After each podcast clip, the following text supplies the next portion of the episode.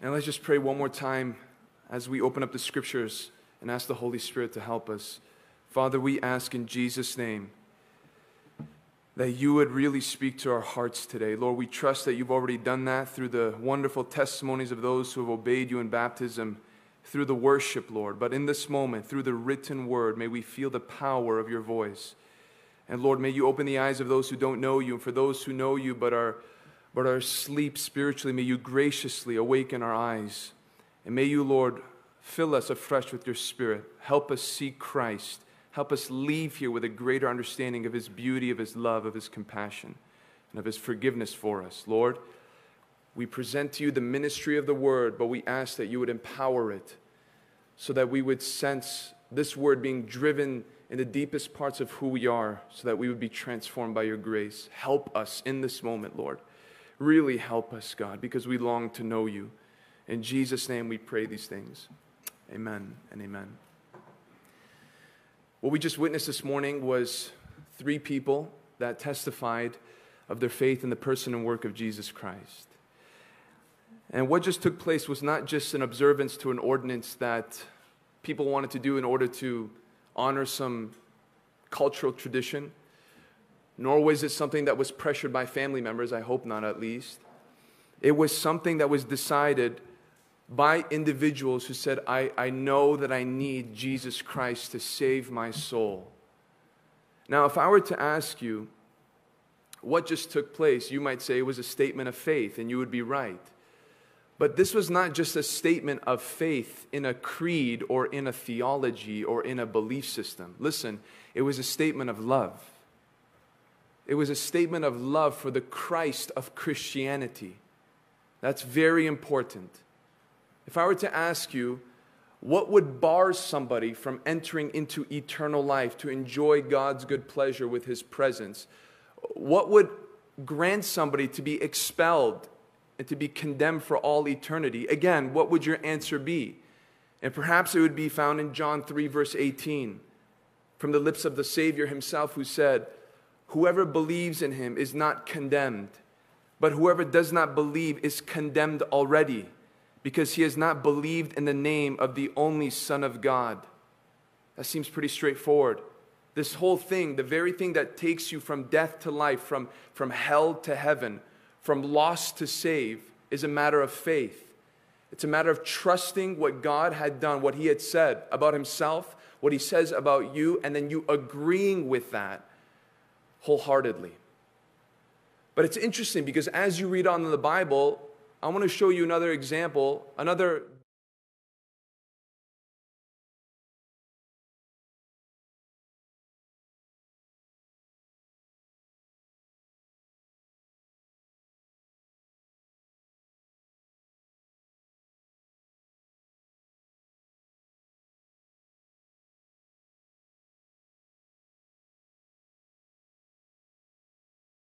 has no love for the Lord, let him be accursed. This is not a time to get sleepy. If anyone has no love for the Lord, let him be accursed. Our Lord come. According to Paul, this word accursed means devoted to destruction. It speaks of a divine wrath being unleashed on somebody. According to Paul, if someone doesn't have love for the Lord, that warrants him to be condemned righteously and justly. Do we have a contradiction here? Do we have a contradiction between Paul and Jesus? No, we have a complete understanding of what saving faith looks like. That's what we have. According to the Holy Spirit, saving faith is not just an invisible contract that you sign with a heartless confession, because you want to make sure that you have a place in heaven and that you can escape hell. Saving faith looks like you realizing what Jesus Christ has done, and from your heart, allowing that knowledge to stir you, where you thrust yourself at his mercy, trusting in his saving work, but also treasuring his person for the rest of your days, longing to be in fellowship with your Savior and with your Master. This is kind of profound. Because according to the Holy Spirit, if a person has no sense of affection for Jesus, no joy connected to him, no ambition to be in communion with Jesus, your faith is most likely, if not, futile. It doesn't make sense. It, it doesn't make sense to, to the Bible. It doesn't make sense to the Word of God. It doesn't make sense to early Christianity. You can't say that you have faith in Jesus and not love him with a real love. With a love that's not theological but is felt in the heart. Some days it's colder than others, but down deep inside, you can testify, I love Jesus. I truly cherish him and I long for him. So here's my question for you this morning. I'm not going to ask you if you have faith in Jesus. I want to say what Paul would say. Do you love Jesus? Do you love him? And I'm not asking if you love the idea of Jesus, because many people appreciate Jesus. I'm saying, do you love the Jesus of the Bible, as revealed through this scripture? If not, what's your faith? If not, what are you believing in? I say all this to make sure that none of us would be mistaken that what just happened today was far greater than just a declaration of belief. It is, in fact, a declaration of love. These people said, I love the one who saved me, and it will be further proven by a life of surrender and obedience and worship to this Jesus who is alive and well today. Now, one might think, well, this is kind of cruel. Uh, I'm not sure if I agree with this kind of equation. How can love be demanded of me? Like our culture says, you fall into love. You can't force something out of my heart. You can't ask something of me that's supposed to be natural and true. And you might be right. You might be right if this was a neutral thing, but it's not neutral, because we know that our God initiated love. Our God loved us first. He displayed his desire for humanity in such a way that it would only be right to unreservedly offer your love back to him. That's hard for us to believe, but it is true. And one of the strongest ways, if not the strongest way that God has manifested his love, is in the place of forgiveness. Forgiveness. Showing forth mercy and grace to people who don't deserve it. If you can't see God's love in that, then you won't see it anywhere else. Paul said something quite interesting in Ephesians four thirty-two. You don't have to turn there, but just listen to these words. Forgiveness, according to God's understanding, is not left to our own interpretation.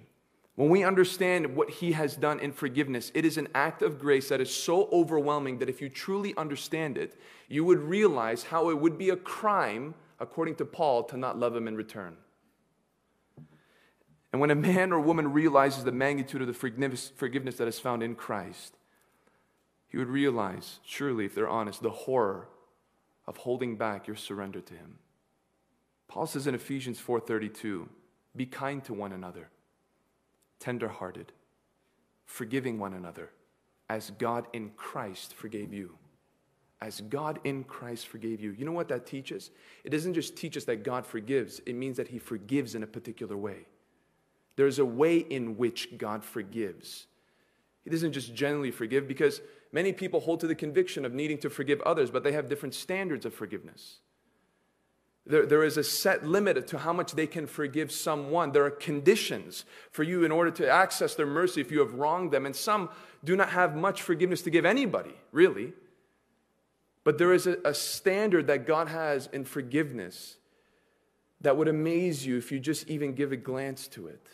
And that's what I want to do in this short moment. I want you to understand just how much God is willing to forgive anyone. And the first point I want to make this morning is that the forgiveness found in Christ has no limits.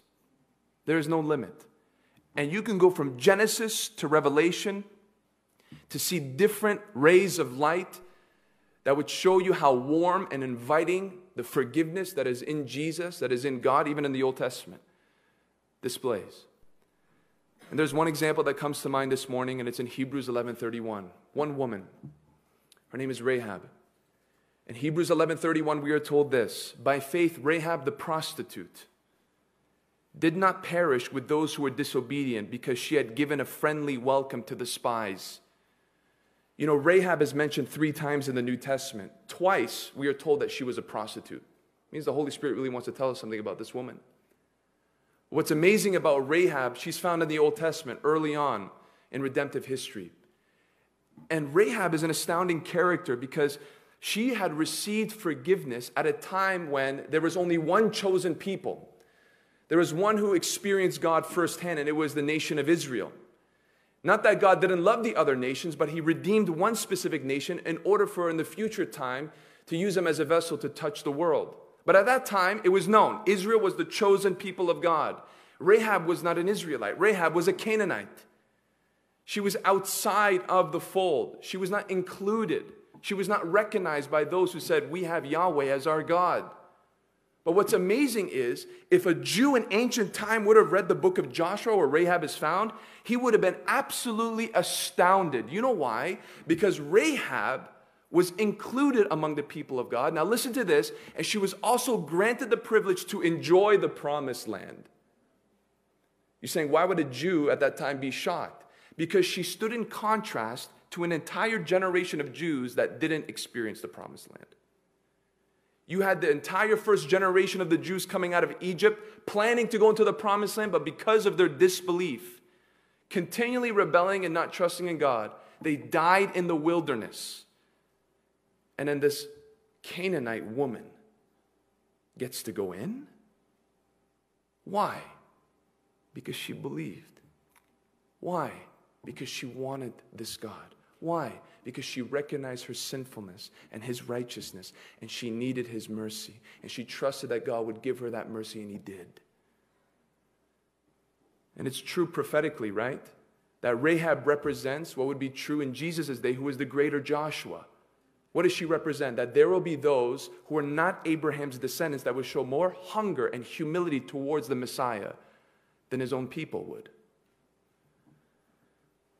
But we see here that there's something else. As you just heard, Rahab is referenced twice out of the three times in the New Testament as a prostitute. A prostitute. So we not only understand her race, we understand her behavior, her lifestyle. And we see here that she offered her body up for financial gain. You know, she was a woman of the streets. She was a woman of the night. She probably made men commit adultery. She probably destroyed marriages. She had no regard that she was created in the image of God. She had no sense of God's holy standard for sexual purity and for marriage. She destroyed her body, she destroyed her testimony, and she, in fact, destroyed other people along with her sin. But what's amazing is, we learn here that she was not destroyed among those who were disobedient. Now understand how significant that is. The summary of the story of Rahab is this, that God's forgiveness is not dependent upon your culture. It's not dependent upon your reputation. It's not hindered by even your record of wrong, no matter how vile your life was or is today, no matter how dark, no matter how despicable. The most embarrassing, shameful thing you have done that would make you crawl out of this place in embarrassment if it was even known to two people, you have to understand this. He wants to forgive you. He longs to forgive you. He already knows about it. You're hiding it from your parents. You're hiding it from your boyfriend. You're hiding it from your fiance. You're hiding it from your children. You're hiding it from your coworkers. God knows. And yet God still wants to extend his hand and bring you into his promises. Someone shared an illustration of this truth that I think helps us understand it in our context. If you knew that God was going to destroy the city of Chicago like he destroyed Jericho, where Rahab was from, and you also knew that he was going to save only one person out of the millions that represent our city, who would come to your mind as a candidate that would be worthy to be saved? Who would you think, in light of God's holiness, would be worthy to be redeemed from the wrath of God? Let me ask you this. Would a woman who numbed her body with drugs and gave her flesh as a piece of meat for men to satisfy their fantasies, would she be a candidate in your mind? The one that's probably in an alleyway right now, that's probably overdosing, would that be a person in your mind for God to come and save? He did for Rahab. Out of all of those in Jericho, he saw a prostitute who had one thing, faith. Not a clean life. Not a perfect life, not a blameless life, not a religious life, but a life that realized that she was in the wrong and that this holy God had holy mercy for her. and he called upon him and he saved her. There is no limit to his forgiveness. And what's amazing is that after she is engrafted among the people of Israel, God providentially led her to marry a certain man, and she had a son. And her son would be the grandfather of another amazing man of God by the name of King David. And David would have his son down the line who would be our Savior. And that's the third place where Rahab is mentioned, in the genealogy of Jesus Christ. The forgiveness of Jesus, the forgiveness of our God has no limits, but it also knows no hesitation. The story that comes to mind when I think of the forgiveness of God having no hesitation is the thief on the cross. Oh, the thief on the cross. As you read about him, as you see it, what's interesting about his story is that in the account of Matthew, Jesus, we're told, is in the middle of two thieves, and both of them mocked him. Not just one. We're told that both robbers in Matthew twenty-seven forty-four reviled him, mocked him, shamed him. I mean, think about the extent of the suffering of Jesus Christ. If you expected any mercy, any compassion, maybe just even silence, surely it would be with those who are being tortured with you, those that are suffering with you. But with the dying breath of these sinners, they use it up to mock the Savior. And so here you have Christ in the middle on that hill with two people mocking him who are also dying. Like, come on, you're dying. Save your breath. And before him is a crowd that is blaspheming him. And where are his disciples? Are, are they not supposed to be faithful? No, they're dispersed. And as all this chaos is happening, him being the object of so much hate, he's saving them. He's dying for them. But you go to Luke's account and you realize something about one of these thieves. There's a change of heart. Something alters. His eyes begin to open. There is a softness that begins to emerge in him. And now he begins to engage with Jesus, and he actually asks Jesus for forgiveness. He went from mocking and reviling and scorning to saying, please remember me. Please remember me when you come in your kingdom. Now my question is this, what changed in the man? How did this happen? Why the transition? How did he go from humiliation to humility? How did he go from scorn to crying out for salvation? You have to see it. So turn your Bibles to Luke twenty-three. And I believe that this was the moment. This was the moment that triggered something in this man's life. Because the question to simply ask is, what happened before he, he changed? There were several sayings of the Christ on the cross. And the one saying that we find before this man cries out to Jesus is in Luke twenty-three thirty-four. And what do you see? And Jesus said, Father, forgive them, for they know not what they do. And they cast lots to divide his garments. You read on after that. And this thief who was hanging on another cross asked for his mercy. You see what happened? He was mocking and mocking, and the crowd was mocking and mocking, and there was darkness, and all these things were happening. And all for a sudden, Jesus breaks the silence, and he says, Father, forgive them. They don't know what they're doing. And this man heard it. And when he heard it, he realized he's willing to forgive. He's willing to even call upon God to extend mercy upon us, even though they're inflicting pain on him, even though they're gambling for his clothes, even though they were spewing hatred right to his face, he's still willing to forgive. But it's even more amazing to think this, listen, that the forgiveness that Jesus was willing to extend touched one thief but not the other. Both thieves were dying the same death for the same crime. But what Christ said in between them touched one and touched, just like this morning. Some of you might be touched, and some of you will walk out of here with blasphemy in your heart probably. I don't know you. I don't know if you know Jesus Christ. I hope that all of you would come to know Jesus Christ. But look here. Look what the other man says in verse thirty-nine.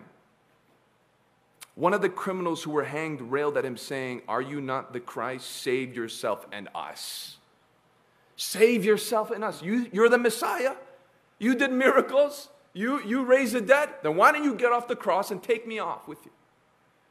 You know what's amazing is this man who was requesting Jesus to come off the cross to save him did not realize that in Jesus staying on the cross, he was really saving him. See, had Christ had answered that request, he might have saved him temporarily, but he would have perished forever. So we see that Jesus in his wisdom, Jesus in his mercy does not answer this request. Just like many people who mock Christ and challenge Christ, God doesn't answer those because he wants them to know his mercy. And Jesus here doesn't answer. And this man who challenged him, I'm sure, would have been shocked to hear not Jesus respond to him, but his friend rebuke him sharply. Rebuke him and saying, do you not fear God? We're here justly. This man, he doesn't deserve to be here. And he begins to declare something interesting. He was joining him just a few minutes ago, and now he's defending him. And he begins to, he begins to ask Jesus for mercy. You know what's amazing is that one thief who mocked Christ asked Christ to take him off the cross. But the other thief who was touched by the Lord didn't ask to get off the cross. He asked to be with Christ. Take me where you're going. Remember me. Remember me when you come in your kingdom. So he begins to now declare his own sinful state. And he begins to declare that I believe you are the one in whom the prophets spoke of. I believe you're the Messiah that was to come. And even though you're dying and the Messiah is supposed to bring a kingdom, I know that even if you die, you're going to bring your kingdom. I believe in you. So remember me. Would you please remember me? So what happened? As this man was there on his own cross, he heard Jesus pray to the Father, Father, forgive them. And this man realized that them includes me. Me, a mocker. Me, a blasphemer. Me who's been a criminal my whole life. Me who in this moment is even despising him who is saving me. Me. And he thought in stunned silence, if he's willing to forgive, then I want his forgiveness. And the famous words of Jesus, he turns to this man while having the weight of sin on his shoulders, and he says, truly. He says, truly. You know why he's saying truly? Because what he's about to say is very hard to believe. I want you to know that what this promise is about to say is actually genuine and sincere. Truly, I really mean it. Today, you will be with me in paradise.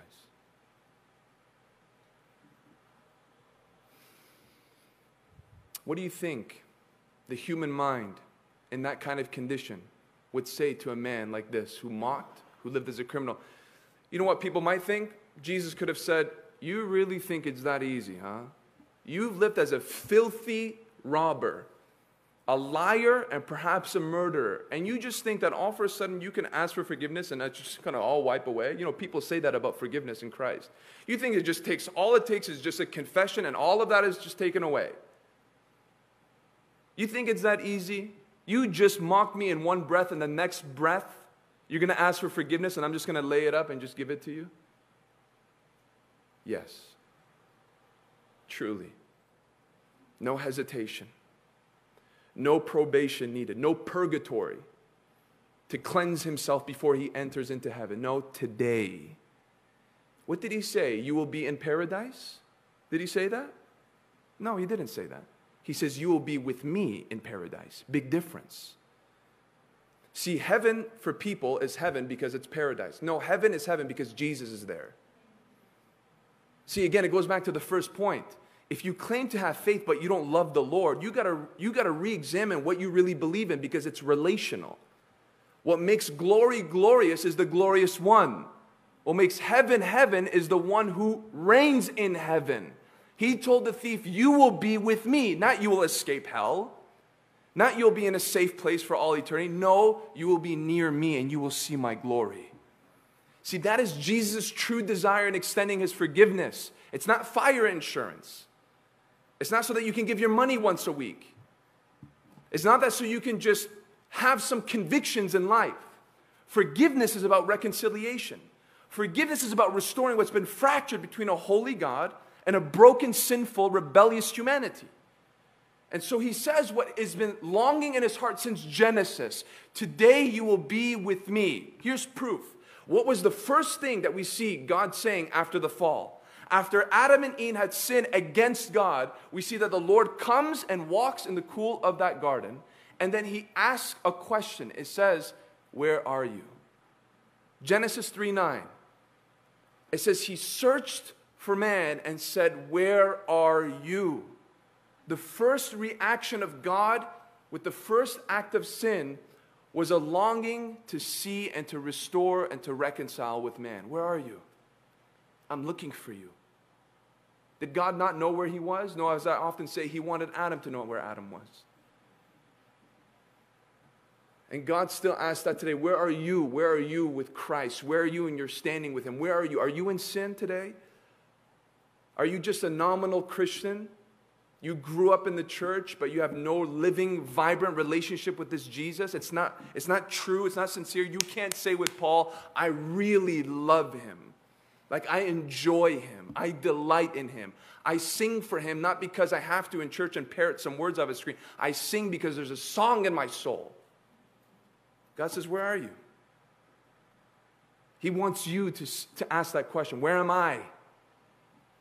But it also shows that he is willing and longing to save. He is searching for humanity to come to the realization that he's willing to forgive with no hesitation. Realize this. The moment that this robber asked for mercy, to be remembered, for Christ's forgiveness, was the moment that he was forgiven.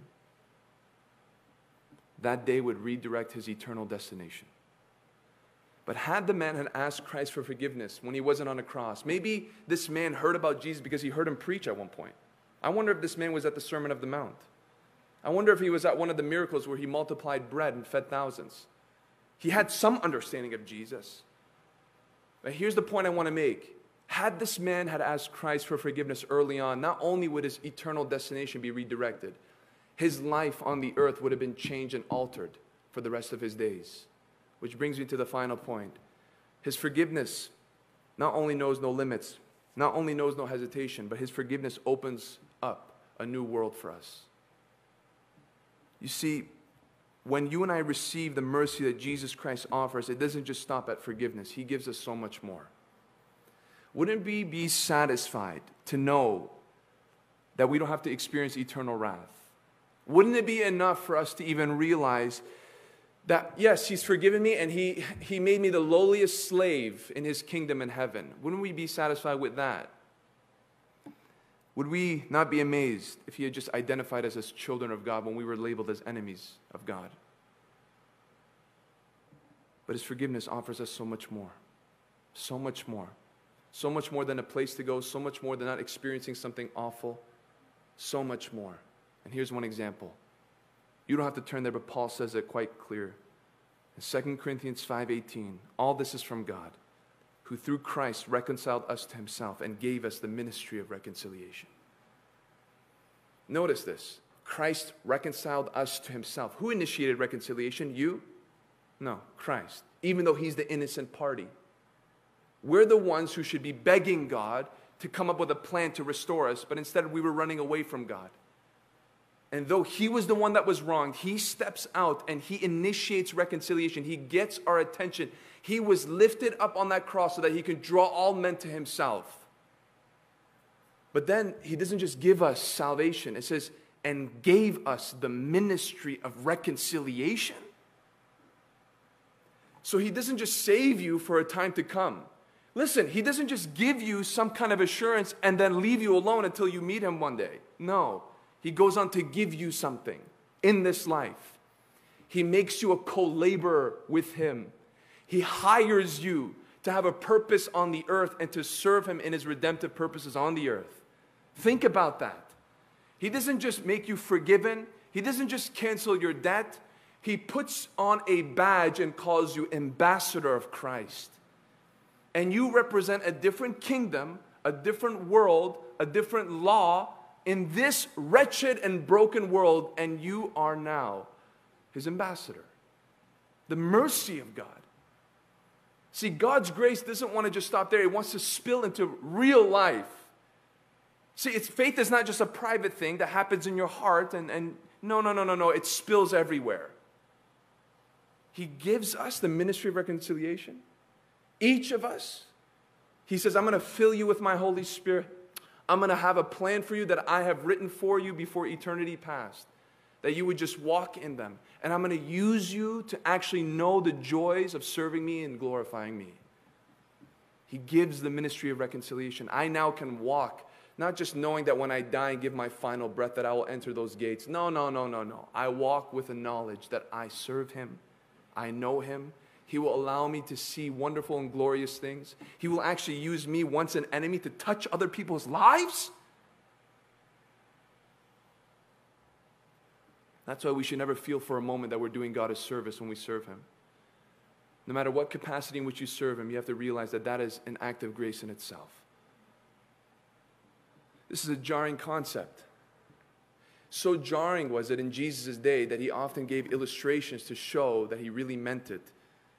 And one of those illustrations was, as you know, the story of the prodigal son, where a man, a father, had two sons, and one of those sons tells his father, you know, Dad, I know that I get my inheritance when you die, but I wish you were dead right now because I want my inheritance.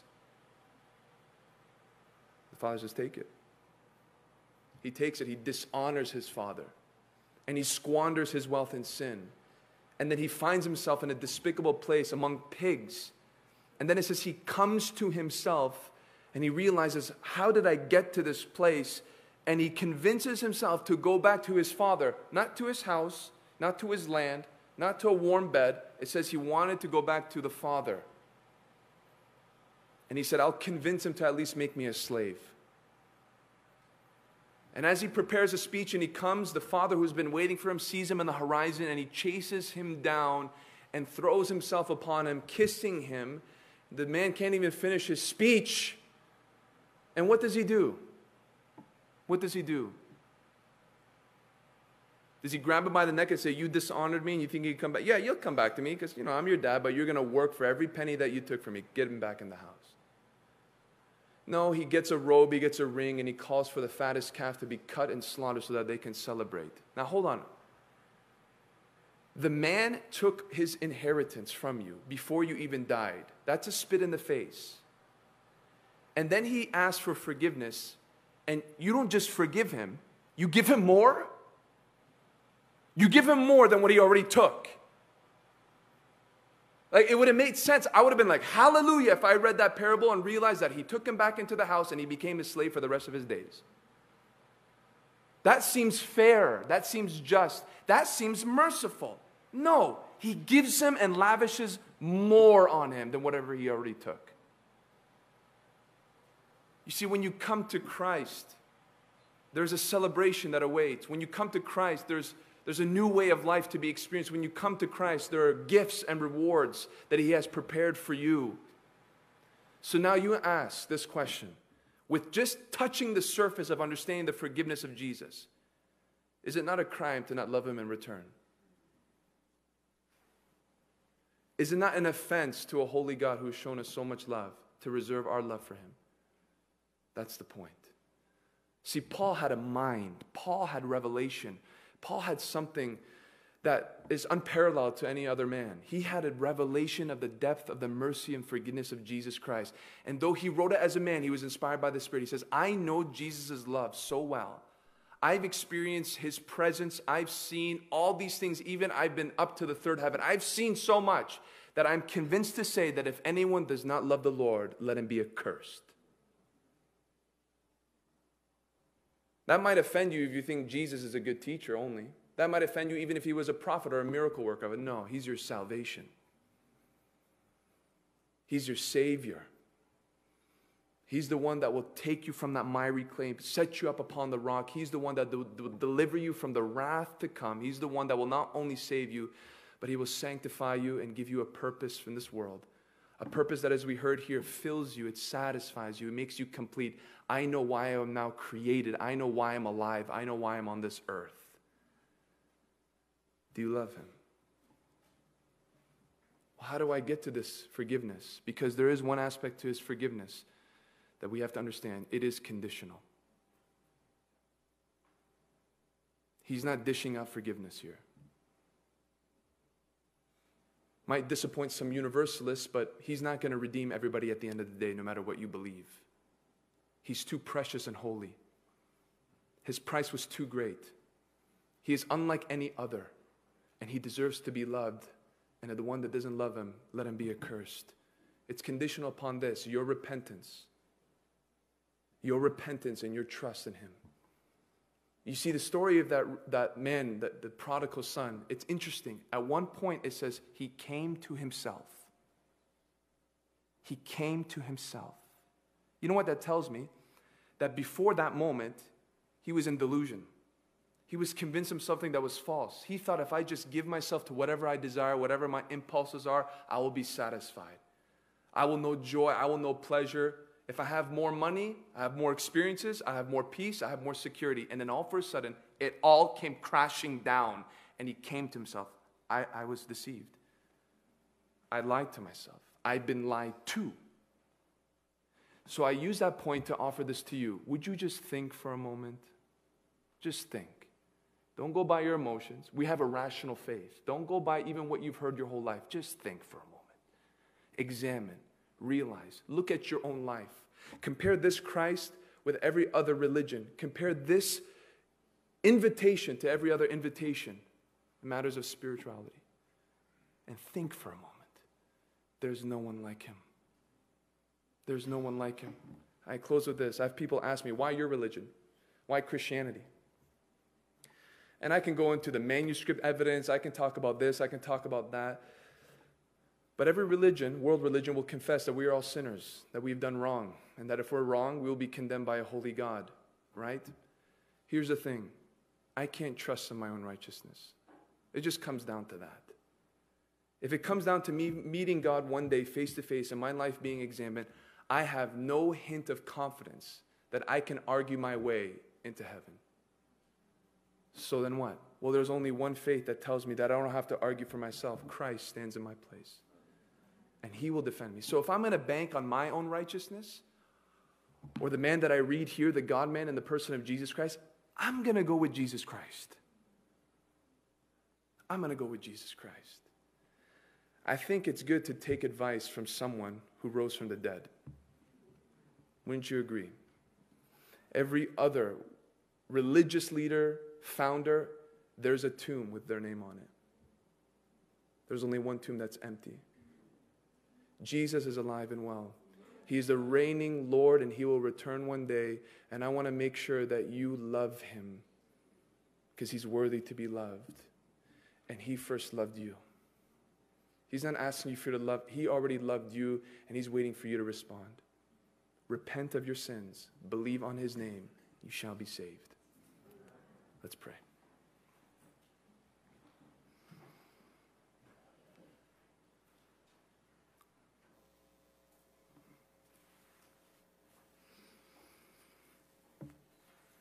Father, we thank you that your forgiveness knows no limits, that you're willing to even save the Pharisee who is self-righteous, or the prostitute like Rahab who had no dignity for her whole life.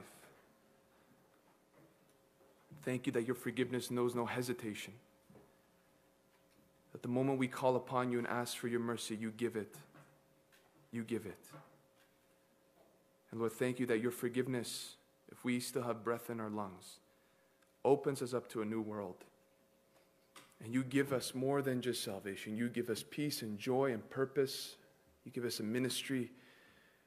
You call us, you hire us to serve you and to touch a broken world. Lord, there's no one who forgives like you.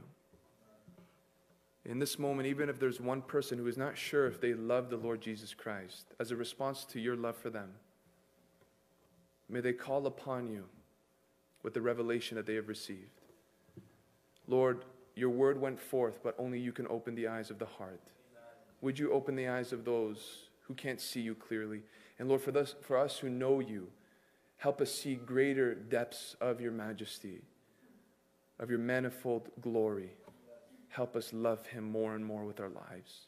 Lord, we worship you in light of this, in light of the forgiveness that is found in Jesus. Give us a fresh understanding of it as we leave this place. In Jesus' name we pray. Amen. Can we stand as we worship the one who forgives?